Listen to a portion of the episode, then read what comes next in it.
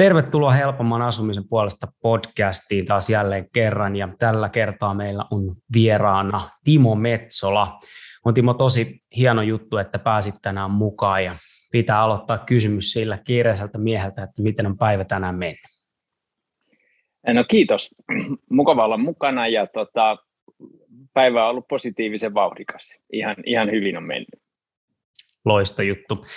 Otetaan tähän alkuun vielä semmoinen ihan lyhyt riikäppi, että kuka, kuka olet ja mistä tulot, tulet siltä varalta, että joku nyt ei sattuisi vielä sitä tietämään. Mä oon asuntosijoittamisen pioneereja Suomessa 90-luvulla perustin vuokraturvan, jonka, jonka tota, yhden miehen firmana laitoin pystyyn ja, ja tota, omistaja on, on edelleen. Ja matkan varrella on sitten tullut myyntiturvaa, asuntorahastoja, Forenomin perustaja olin aikanaan, nykyään en kuulu enää sen omistajiin. Ja, ja tota, 16 vuotta hallitustyötä Suomen vuokranantajissa ja, ja monissa luottamustehtävissä alalla. Että voisi sanoa sillä lailla, että asuntomies, asuntosijoittamiskaveri henkeen ja vereen. No siltä se kyllä todellakin kuulostaa ja tämä on yksi tosi iso syy, minkä takia mä halusin sua Timo tähän kysyä mukaan, koska meidän olisi tässä toisessa tuotantokaudessa tarkoitus puhua hieman menestyksestä ja semmoisesta menestyksestä, mikä nimenomaan liittyy asumiseen ja asuntosijoittamiseen. Niin mitä Timo menestys me sulle tarkoittaa? Jos mietitään ajassa vähän taaksepäin, sä olet 20-vuotias ja, ja, ja sit sä ajattelet, että sulla on elämä, elämä vielä edessä isostikin, niin oliko sulla sillä semmoinen, että mä haluan menestyä taloudellisesti tosi lujaa, vai tuliko tämä kaikki vähän niin kuin sillä ajatuksella, että sä rupesit vaan tekemään rakkaudesta lajiin tätä, ja, ja sitten sä yhtäkkiä huomasit, että hei, tässähän kävikin aika hyvin. Niin, siis menestys on sitä, että haluaa sitä, mitä saa. Monet luulee, että menestys on sitä, että saa mitä haluaa, mutta, mutta tota, se ei ehkä ihan tarkkaan ottaen pidä paikkaansa. Moni ihminen, joka saa mitä haluaa, niin on, on, on, on todella onneton. Ja tota, meillä on paljon esimerkkejä ihmisistä, jotka on niin sanotussa kultaisissa häkeissä ja voi erittäin huonosti ja on, on pahoja päihdeongelmia ja näin. Se, että saa mitä haluaa, ei tee ihmiselle hyvää, mutta se, että haluaa sitä, mitä saa, niin äh, se, on, se on mun mielestä menestystä.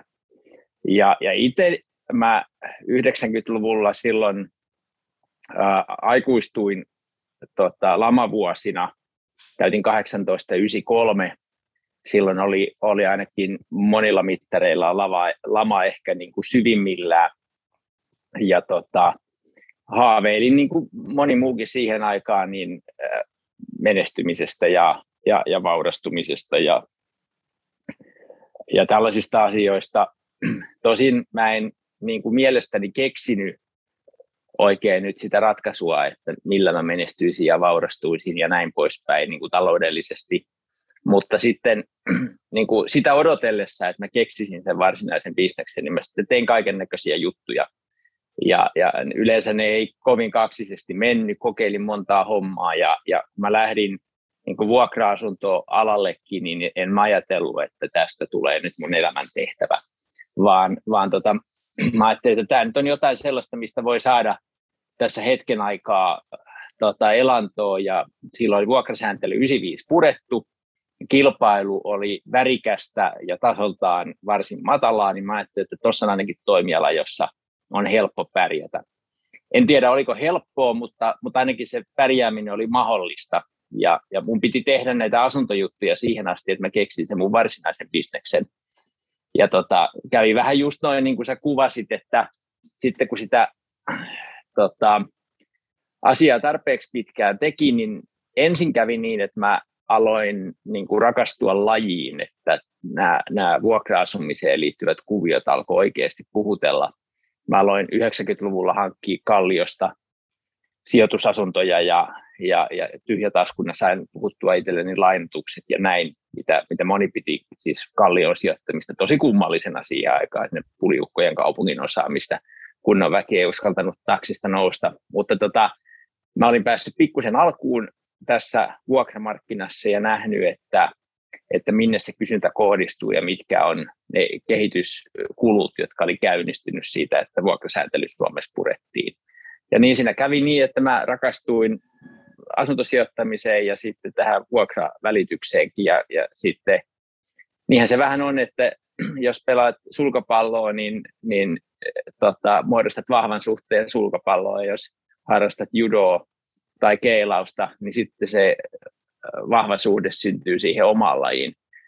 Mä en oikein osaa kuvitella, että mä tässä elämässä rupesin enää mitään niin kuin muuta tekemään kuin näitä asuntoasioita. Mä oon tässä niin syvällä, mutta kyllä se aika pitkälti kuitenkin sattuma oli, että mä alun perin näiden asioiden parin päädyin.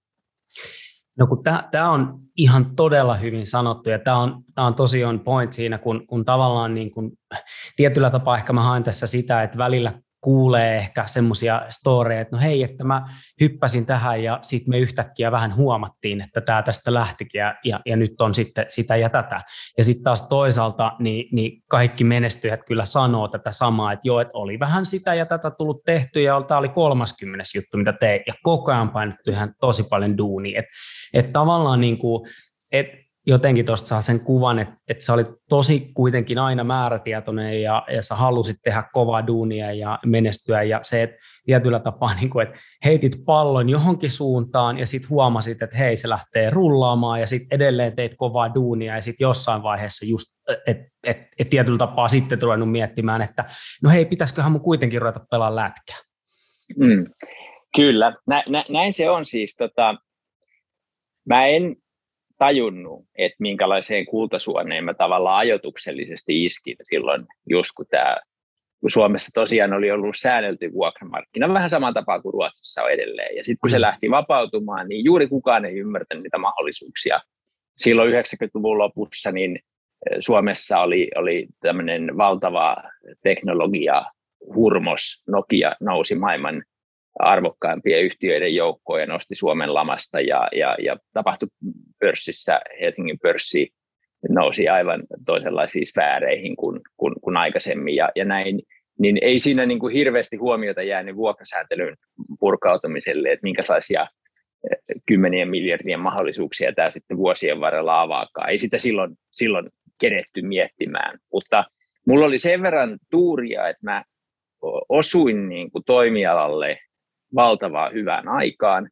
Ja sitten sen verran eh, onneksi löytyi älliä, että kun mä olin sinne kerran osunut, niin sitten mä aloin pikkuhiljaa tajuta, että ei piru vieköön, että tämähän on to- tosi lupaava tämä asetelma ja tästä voi tulla vaikka mitä. Ja sen jälkeen sitten ymmärsin äh, pysyä, enkä esimerkiksi yrittänyt vaihtaa sinne jääkiekkoon. Just näin. Ja tästä tullaankin jouhevasti seuraavaan kysymykseen, kun, kun olisi tosi mielenkiintoista tietää, että huomasit sä siinä jossain vaiheessa, kun sä lähit, lähit tekemään ja, ja sitten olit jo jossain pisteessä, vielä ehkä se semmoinen tavallaan niin kuin iso maali hämötti siellä tulevaisuudessa, että oli joku selkeä käännekohta. No okei, tämä nyt oli tietysti tämä vuokrasääntelyn purkaminen oli niin kuin varmasti yksi, mutta mut jos nyt mietitään, sä mietit sinne 90-luvulle, ja, ja sitä, kun, kun hommat lähti tavallaan isosti liikenteeseen, niin minkälaisia semmoisia käännekohtia, oliko jotain ihmisiä, ketä sä tapasit, tai jotain muita asioita kuin tämä, mistä mainitsit, mitkä haluaisit mm. nostaa esiin? Joo, erinomainen kysymys.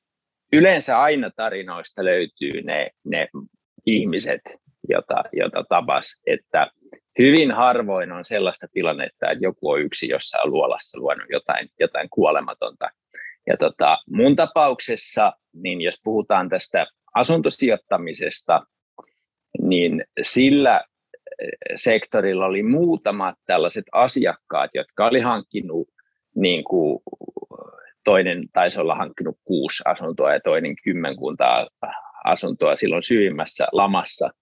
Ja, ja, ja tota, varsinkin tämä, joka oli niin kymmenkunta asuntoa hankkinut, niin hän niin kuin opasti mulle paljon, että täältä itäisestä kantakaupungista kannattaa ostaa ja katso näin hyviä tuotteja, kun näin halvalla saa ja näin. Ja hän oli silloin sitten joskus 98-99 jo sitä mieltä, että hinnat on noussut niin paljon, että ei tietenkään enää kannata nostaa, sieltä niin kuin lisää ostaa.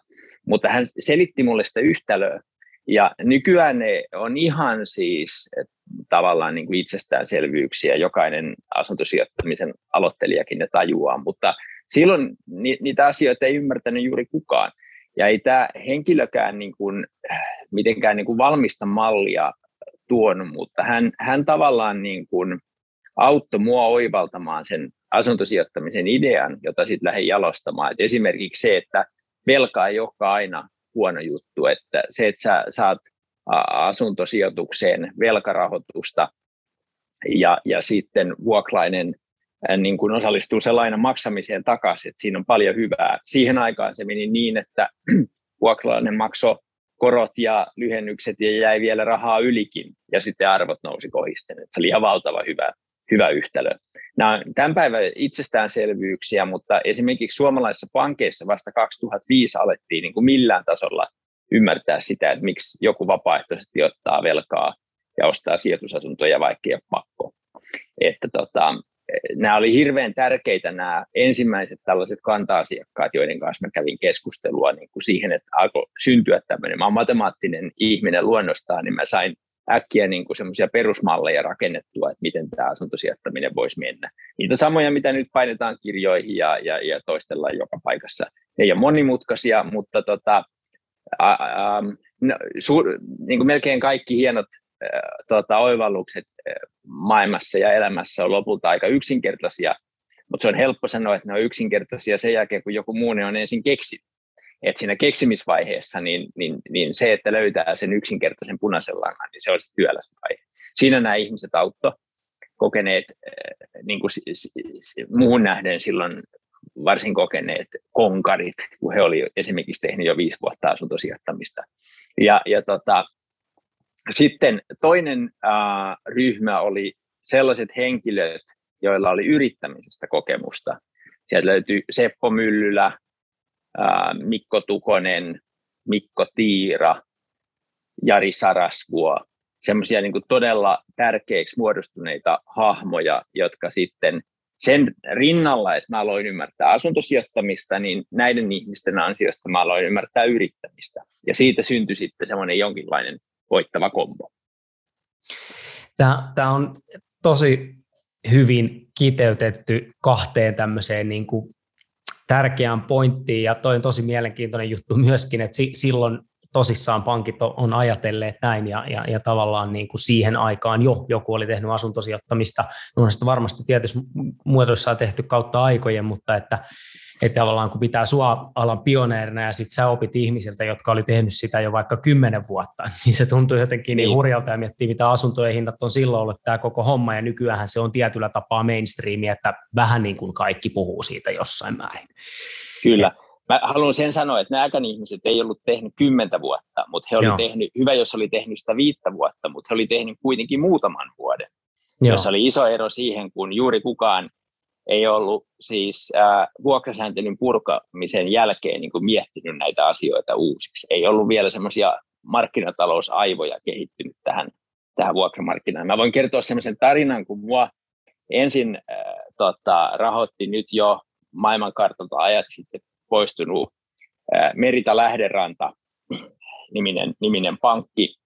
Ja, ja tota, mä olin Sarasvuon valmennuksessa, niin luonut sellaisen suunnitelman mieleeni, että mä kymmenes vuodessa hankin kymmenen sijoitusasuntoa. Ja sitten mä olin päättänyt, että mä en missään nimessä paljasta sitä sinne pankille, koska mun uskottavuus menee, jos mä sanon jotakin niin, niin utopistista. Ja sitten oli sellainen tilanne, että mä olin hankkimassa tai koitin saada lainotusta uh, kolmanteen sijoitusasuntoon, joka oli siis tuosta Torkkimäen kupeesta Sakarin kadun varrelta sinne pieni yksiö, joka hinta oli 180 000 markkaa, eli siis 30 000 euroa siihen aikaan. Ja, ja tota, siellä sitten pankinjohtaja tuli mukaan meidän tapaamiseen tällä silloisessa Merita lähderannassa Espoossa, ja tenttasi mua, että kun mulla on kahdesta asunnosta ja velkaa, että miksi ihmeessä mä haluan ottaa vielä lisää velkaa. Ja hölmöyttä menin paljastamaan, että no, mulla on tämmöinen tavoite kakasin lopulta ulos, että mulla olisi kymmenen vuoden päästä kymmenen asuntoa, että siksi mä, siksi mä sitten näitä, näitä hankin.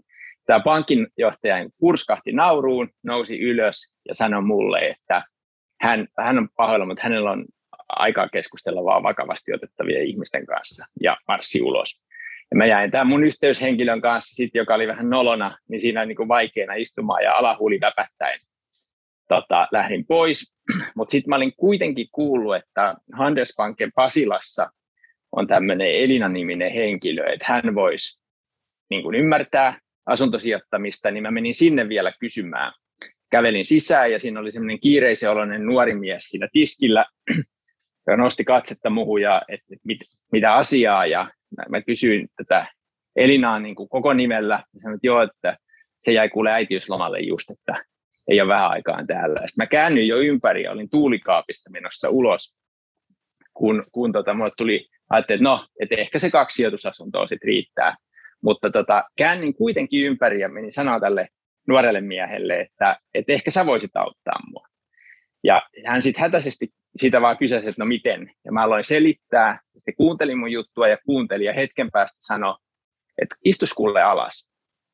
Ja, ja se epäluuloinen katse oli vaihtunut kiinnostavaan katseeseen ja kohtalon oikusta kävi sillä lailla, että Suomessa ehkä oli kourallinen silloin pankki-ihmisiä, jotka ymmärsivät asuntosijoittamista, niin tämä nuori Jouni Lehtinen sattui olemaan heistä just yksi.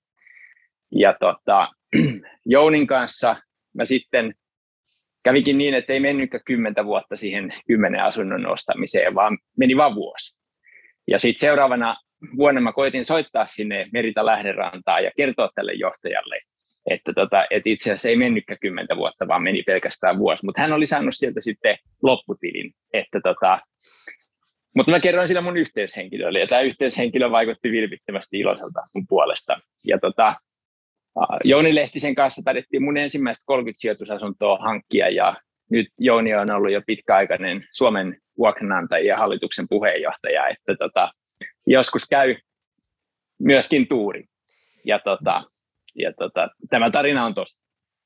Se, se, sepä just, mutta kyllä toi mun mielestä kertoo siitä, että, että kuitenkin moni olisi siinä ollut niin, että okei, tämä oli tässä ja nyt mä lähden kotiin ja ehkä tämä kaksi on fine, mutta se ehkä, mikä erottaa sit sut taas muista ja monit menestyjät muistaa, että mä kokeilen vielä tämän yhden kerran ja sekään ei ole se viimeinen kerta, että sä vaan niin kuin määrätietoisesti menit ja, ja toi jotenkin niin kuin silleen, nyt kun miettii, miettii kaikkea, mitä säkin oot tehnyt ja miten, mi, mi, mitä saavuttanut ja muuta, niin tietyllä tapaa, niin kuin mitä mä nyt sanoisin, helpottava kuulla, että säkin oot ollut siinä tilanteessa, kun joku on noussut ylös ja sanonut, että hei, että tehdään nyt iipoju, että me kotiin ja tota, näin. Et, et se, se jotenkin rohkaisee ja jo, sillä tavalla, että et se on niin kuin silleen hieno kuulla. Minkä ikäinen sä olit tässä vaiheessa?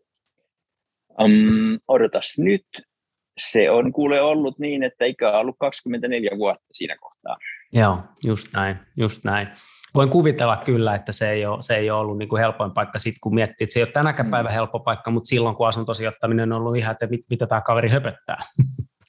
Joo, kyllä se, kyllä se sellainen kommentti, että mulla on valitettavasti aikaa keskustella vaan vakavasti otettavien ihmisten kanssa, niin muodostui mulle tavallaan semmoiseksi voimalauseeksi, että kun tämä ei ole suinkaan ainoa kerta, kun jotakin vähän vastaavan tyyppistä on elämään mahtunut, niin kuin jokaiselle meistä mahtuu, mm. niin se on aina ollut mulle sellainen voimalause, että sillä huonolla hetkellä mä oon niin kuin muistuttanut tästä tapauksesta ja jotenkin mä oon aina saanut sitä, siitä tota puhtia, että mä luulen, että kaiken kaikkiaan tämä silloinen Merita Lähderannan pankinjohtaja nainen teki mulle suuren palveluksen.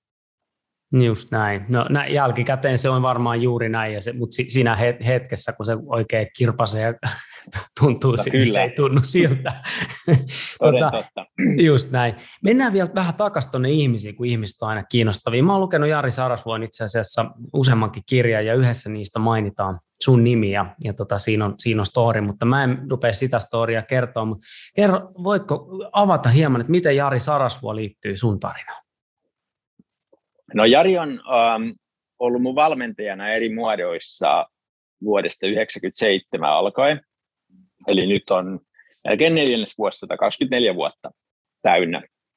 Ja tota, tilanne meni niin, että mä en ollut siis silloin vielä löytänyt tätä asuntobisneskuvioa. Mä kuumeisesti hain yrityksen ja epäonnistumisen kautta kuumeisesti erilaisia liikeideoita ja malleja ja muita Ja sitten siihen mun tutkaan tuli tota, sisäisen sankarin just kirjoittanut Jari Sarasvuo, ja mä sain niin kuin sellaisen vahvan tunteen, että jos toi kaveri vaan suostuu, niin pystyy auttamaan mua. Että ton vanavedessä täytyy mennä.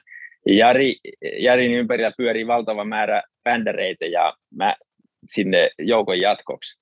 Mutta sitten semmoisella tietynlaisella ehkä vielä muista poikkeavalla sinnikkyydellä, niin mä sain lopulta Jarin, Jarin vakuutettua ja, ja tota, ää, siinä on erittäin tärkeä hahmo mun elämässä. On, on monia sellaisia risteyksiä, joissa tota, Jarin kanssa käydyt keskustelut on ollut ihan, ihan täysin ratkaisevia. Et tietysti tässä vuosikymmenten mittaan niin, niin se suhde on, on eri vaiheessa ollut erityyppinen, mutta tiiviisti ollaan, ollaan yhteydessä edelleen ja Jari on, on, on tänä päivänä mulle tota, e, aivan äärimmäisen tärkeä tällainen sparraaja. Ja, ja on vaikuttanut matkan varrella niin paljon, että ilman häntä tämä tarina olisi mennyt ihan kokonaan toisella tavalla. Tätä mä just nimenomaan, näin mä sen ymmärsin itsekin ja nyt kiva kuulla se, kuulla se myös sun suusta. Ja tähän liittyy myös olennaisesti tämmöinen, että miten sä näet niin kuin mentorin roolin? Jari on ollut sulle sparra ja niin kuin sä sanoit, ja siellä on varmasti ollut monia muitakin, mutta et, jos mietitään kuulijoita, jotka miettii, miettii siellä omassa luolassaan ehkä ja, ja tekee jotain taikakonetta, niin kannattaako aina vaan rohkeasti kysyä joltain vetää hihasta, että piittisikö sä vähän jeesaa? No uskoisitko, jos vastaisin ei? En. niin, eli, eli ilman muuta. Se, että tota, um, ei pidä siis, tämä on, on sillä lailla niin kuin, niin kuin monet muutkin asiat elämässä, niin tämäkin on niin kuin tasapainoasia, että ei pidä myöskään väärällä tavalla ripustautua kehenkään guruun. Täytyy muistaa se, että jokainen meistä on vastuussa itsestään ja omasta elämästään ja täytyy seistä omilla jaloilla. Mutta ihan, siis maailma meidän ympärillä on peili ja se, että tota, että jos sanotaan matematiikkaakaan, niin ei, ei, ei kukaan keksi itse, vaan, vaan lähdetään siitä, että, että tota, otetaan haltuun se valtava määrä ihmiskunnan yhteistä tietoa, ymmärrystä, oivallusta ja, ja tota, sukupolvien työtä. Se on ihan sama, onko kysymys liiketaloudesta tai mistä tahansa elämän osa-alueesta, niin siellä on se ylisukupolvinen viisaus ja kokemus, joka, joka on tärkeää saada saada haltuun. Mutta sitten toinen erittäin tärkeä puoli on se, että miten sitä sovelletaan, miten edetään tässä ajassa ja miten mennään tavallaan kohti sitä aina, aina yhtä tuntematonta tulevaisuutta. Ja siinä se, että sulla on sellaiset henkilöt, jotka, jotka sopii sulle. Et niin jos mä ajattelen itteeni, niin mulla on ollut iso onni siitä, että Antti Arjanne, siis suomalaisen asuntosijoittamisen Grand Old Man, joka jo ennen vuokrasääntelyn purkamista 93 näki, että että asuntosijoittaminen tulee olemaan se suuri juttu. Niin mulla oli semmoinen onni, että vuonna 2000 niin tavallaan niin kuin Antti Arjanteen äh, silmissä tämmöinen nuori sinnikäs kaveri erottui jotenkin erukseen ja hän, hän sanoi mulle, että tuommoisia nuoria innokkaita kavereita mä haluan auttaa. Ja on ollut aivan mieletön hyöty siitä, että on ollut tämmöinen kummisetä, joka on jakanut sitä omaa viisauttaan ja, ja, ja, ja kokemustaan. Ja tota, se on vaan sellainen homma, että, että ei ole ihan helppoa löytää niin kuin juuri niitä oikeita, eikä voi etukäteen päättää, että se on toi. Mutta just niin kuin sä itse sanoit, että on aktiivinen ja nykii hihasta ja löytää ja näin. Ja sitten kun elämä tarjoilee sulle sellaisen henkilön, joka, joka voisi sopia sulle siihen mentorirooliin ja, ja, ja näin, niin, niin siihen kannattaa tarttua. Ja samalla täytyy muistaa se, että kuitenkin, vaikka olisi toisella hyvää tahtoa, niin täytyy pyrkiä löytämään semmoisia asetelmia, joista on, joissa on myöskin sille mentorille järkeä.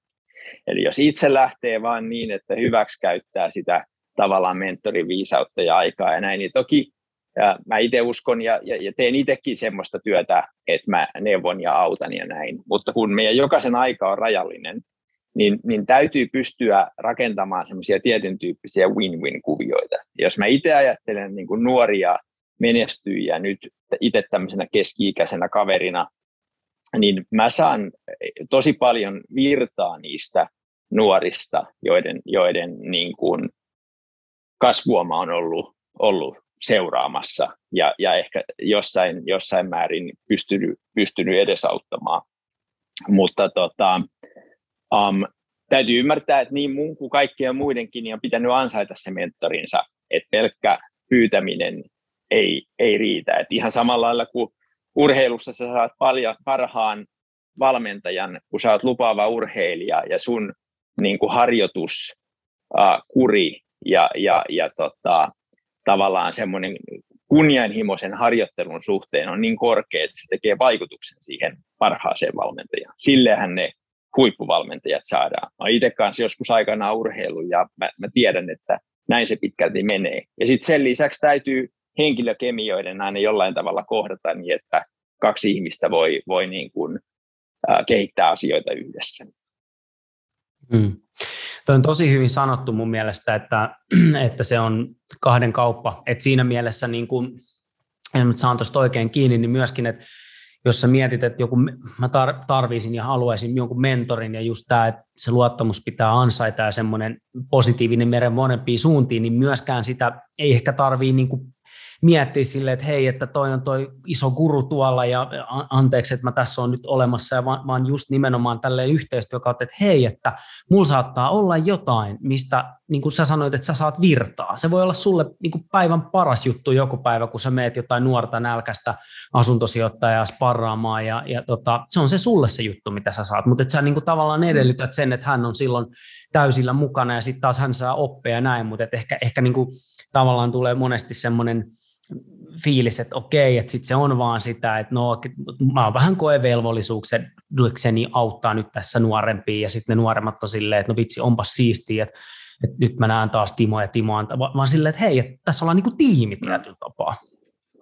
Joo, ja siis ähm, ehkä sekin, että aika moni on sen perässä, että kerro se kikkakakkonen tai kerro se joku temppu, millä oikotie onneen ja näin. Mm. Sitten taas todelliset menestyjät, niin ne on kiinnostuneet niistä ydinasioista, niistä, joita joku voisi sanoa perusasioista, mutta siitä niin kuin, niistä ydinasioista, jotka muodostaa sen ää, positiivisen kehityksen kivijalan perusta.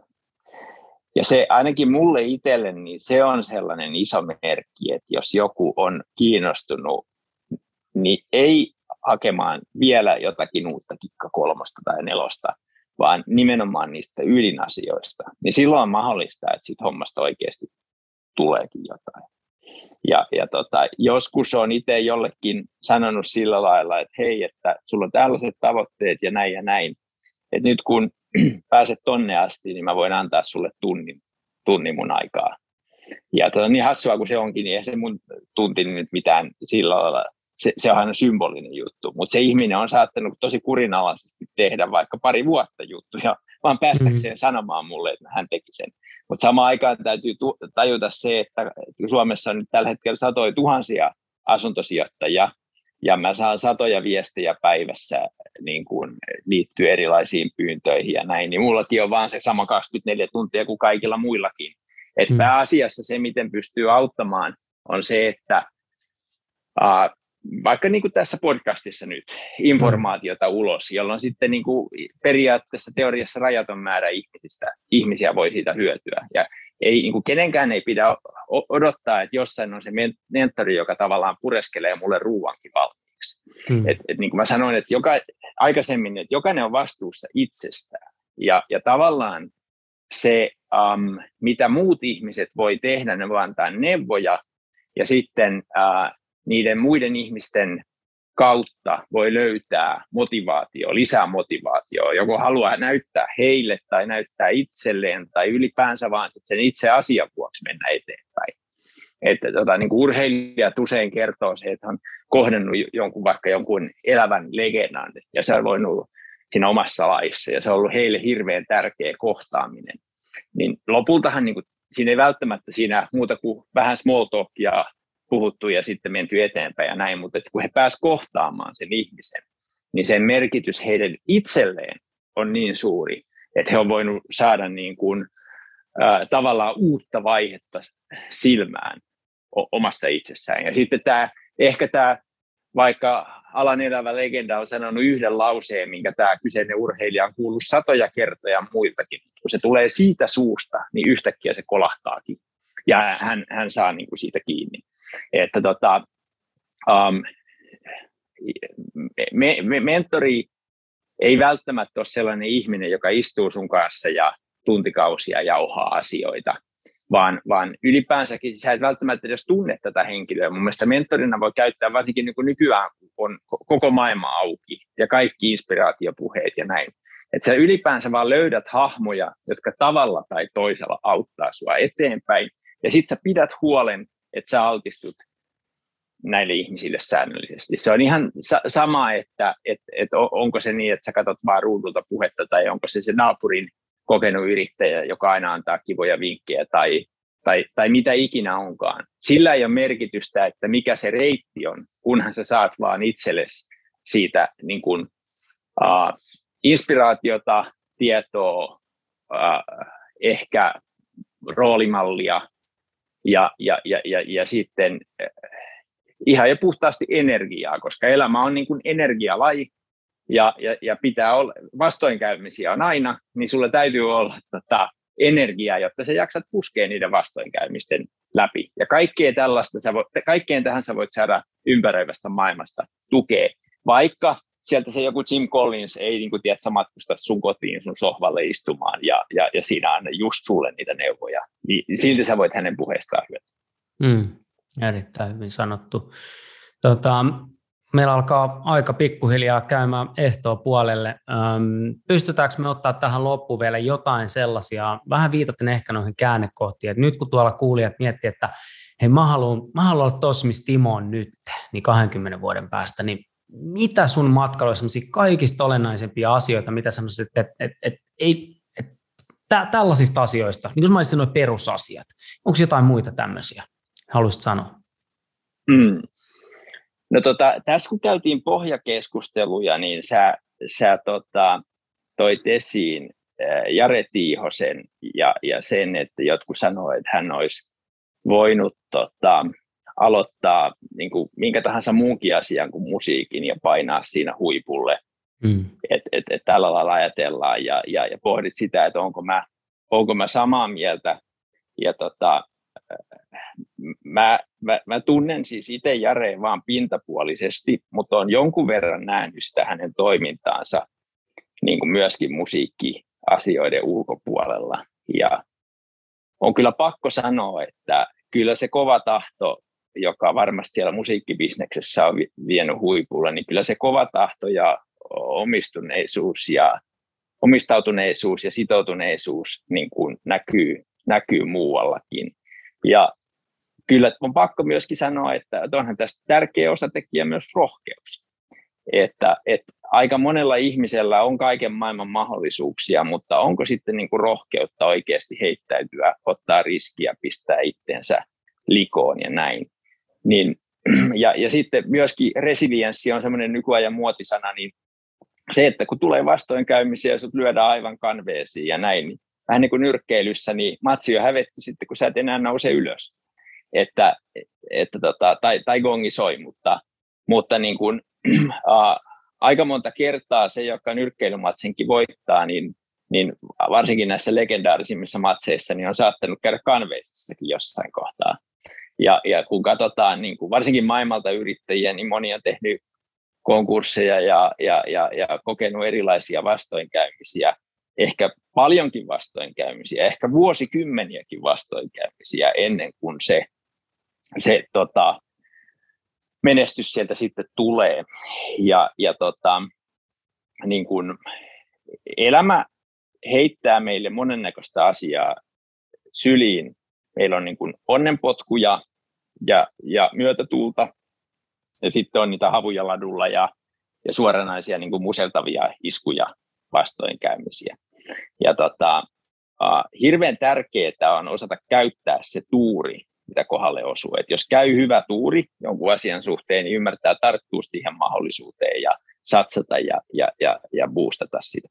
Ja sitten kun tulee vastoinkäymisiä ja epäonnistumisia, niin kuin jokaiselle tulee pettymyksiä ja näin, niin se, että pystyisi ottamaan niistä sen, sen opin. Et menestyksestä ei pitäisi ylpistyä, koska silloin niin kuin oppiminen kyllä sakkaa ja, ja, ja vastoinkäymiset on kulman takana odottamassa. Et pitäisi pysyä nöyränä silloin, kun menee hyvin. Ja sitten taas toisaalta pitäisi varmistaa, että oppii silloin, kun on, kun on erityisen vaikeaa. Tota, loppujen lopuksihan melkein kaikilla meistä vuosikymmeniä aikaa kerätä sitä kokemusta, osaamista, näkemystä, verkosta ja näin, mitä sitten elämänsä aikana ehtii käyttää siihen, siihen tota, että lopulta sitten saisi sen, niin kuin mihin pyrkii. Mutta nyt useimmat asiat vie aikaa, ne vie vuosikymmeniä ja näin. Ja ehkä tärkeämpää olisi ajatella, että on se, pyrkii olemaan semmoisella polulla, jonka uskoo lopulta vievän jonnekin, kun se, että hokee esimerkiksi itselleen, että miksi mä oon vielä maalissa, miksi mä oon vielä maalissa, ensi vuonna mä oon maalissa tai, tai niin kuin jotakin tällaista. Ja tota, vielä haluaisin senkin sanoa, että useimmat menestyjät on joko alun perinkin tykännyt tai matkan varrella oppinut tykkäämään siitä, mitä ne tekee. Et kun menestys vaatii niin valtavasti työtä, niin jos ei pysty kehittämään itselleen intohimoa sen työn tekemiseen, niin aika pirun raskasta on, on jaksaa sitä työmäärää ja vastoinkäymisiä ja näin. Että tota, mä sanoisin, että juuri kenelläkään meistä ei ole kiire. Meillä on aikaa hakea sitä, sitä omaa hommaa. Ja sitten kun tuntuu, että löytyy joku juttu, mistä tykkää, niin vaikka ne tulokset antaisi odottaa itteensä, niin jos tuntuu, että pääsee eteenpäin, jos tuntuu, että tykkää siitä, niin ei kannata, niin kuin itse hyvin sanoit tuossa haastattelun alussa, että ei kannata lähteä vaihtamaan liian, liian herkästi. Ja, ja, ja tota, äh, ikinä ei tiedä, että mihin niin kuin, asiat johtaa. Ja mun mielestä inspiraatiota saa hakea muilta, mutta ei kannata tehdä sellaista vertailua, että kattelee niitä äh, niin kuin, uraohjuksia tai, tai menestyviä yrittäjäkomeettoja ja miettii, että miksi, miksi mä en ole tollainen, vaan kannattaa katsoa sitä, sitä omaa, omaa kehitystä. Ja kannattaa myöskin muistaa se, että ollenkaan aina niin äärimmäinen menestys ei ole mikään tie onnellisuuteen. Et niin kuin tuossa aikaisemmin mainitsin, niin elämä on tasapainolaji, ja, ja mun mielestä menestys on sitä, että haluaa sitä, mitä saa. Niin um, se, se maali ei tarvi aina olla siellä kuussa ja taivaissa, vaan kannattaa myöskin miettiä, että mikä on sellainen maali, joka on omalle itselle tarkoituksenmukainen. Ja se, se ei, maalin ei tarvitse olla sama kuin Elon Muskilla. Ja, ja tota, sitten jos jossain kohtaa huomaa, että on elämässään päässyt semmoiseen pisteeseen, että se elämä, jota elää, niin on oikeasti se, eh, mitä oikeasti haluaakin tehdä niin, niin silloin mun mielestä voi hyvällä syyllä pitää itteensä menestyneenä. Ja, ja, ja tota, jos sä oot pitkään sellaisessa tilassa, jossa sä itse koet itsesi menestyneeksi, niin mä oon huomannut, että hyviä asioita tuppaa tapahtua. Jos sä pystyt olemaan esimerkiksi 15-20 vuotta semmoisessa tilanteessa, että sä itse pidät itseäsi menestyneen, sä haluat sitä, mitä sä saat, niin on hyvin todennäköistä, että sit sä huomaat uh, varsin monen hyvän asian sun elämässä tapahtuu. Huhu, mitä tuohon enää sanoisi? Oli siis, kyllä oli loistava kiteytys tähän loppuun ja nyt mä tiedän, että kello on sen verran paljon, että mulla olisi tuossa liuta jatkokysymyksiä, mutta mun pitää päästää sut seuraaviin askareisiin. Hei Timo, tuhannet ja miljoonat kiitokset pääsit tänään jakamaan sun ajatuksia tähän podcastiin ja, ja, ja toivottavasti on ihan sata varma siitä, että kuulijat saa tästä todella paljon irti. Kiitos Timo. Oli ilo olla mukana. Intoa ja onnea matkaan kaikille.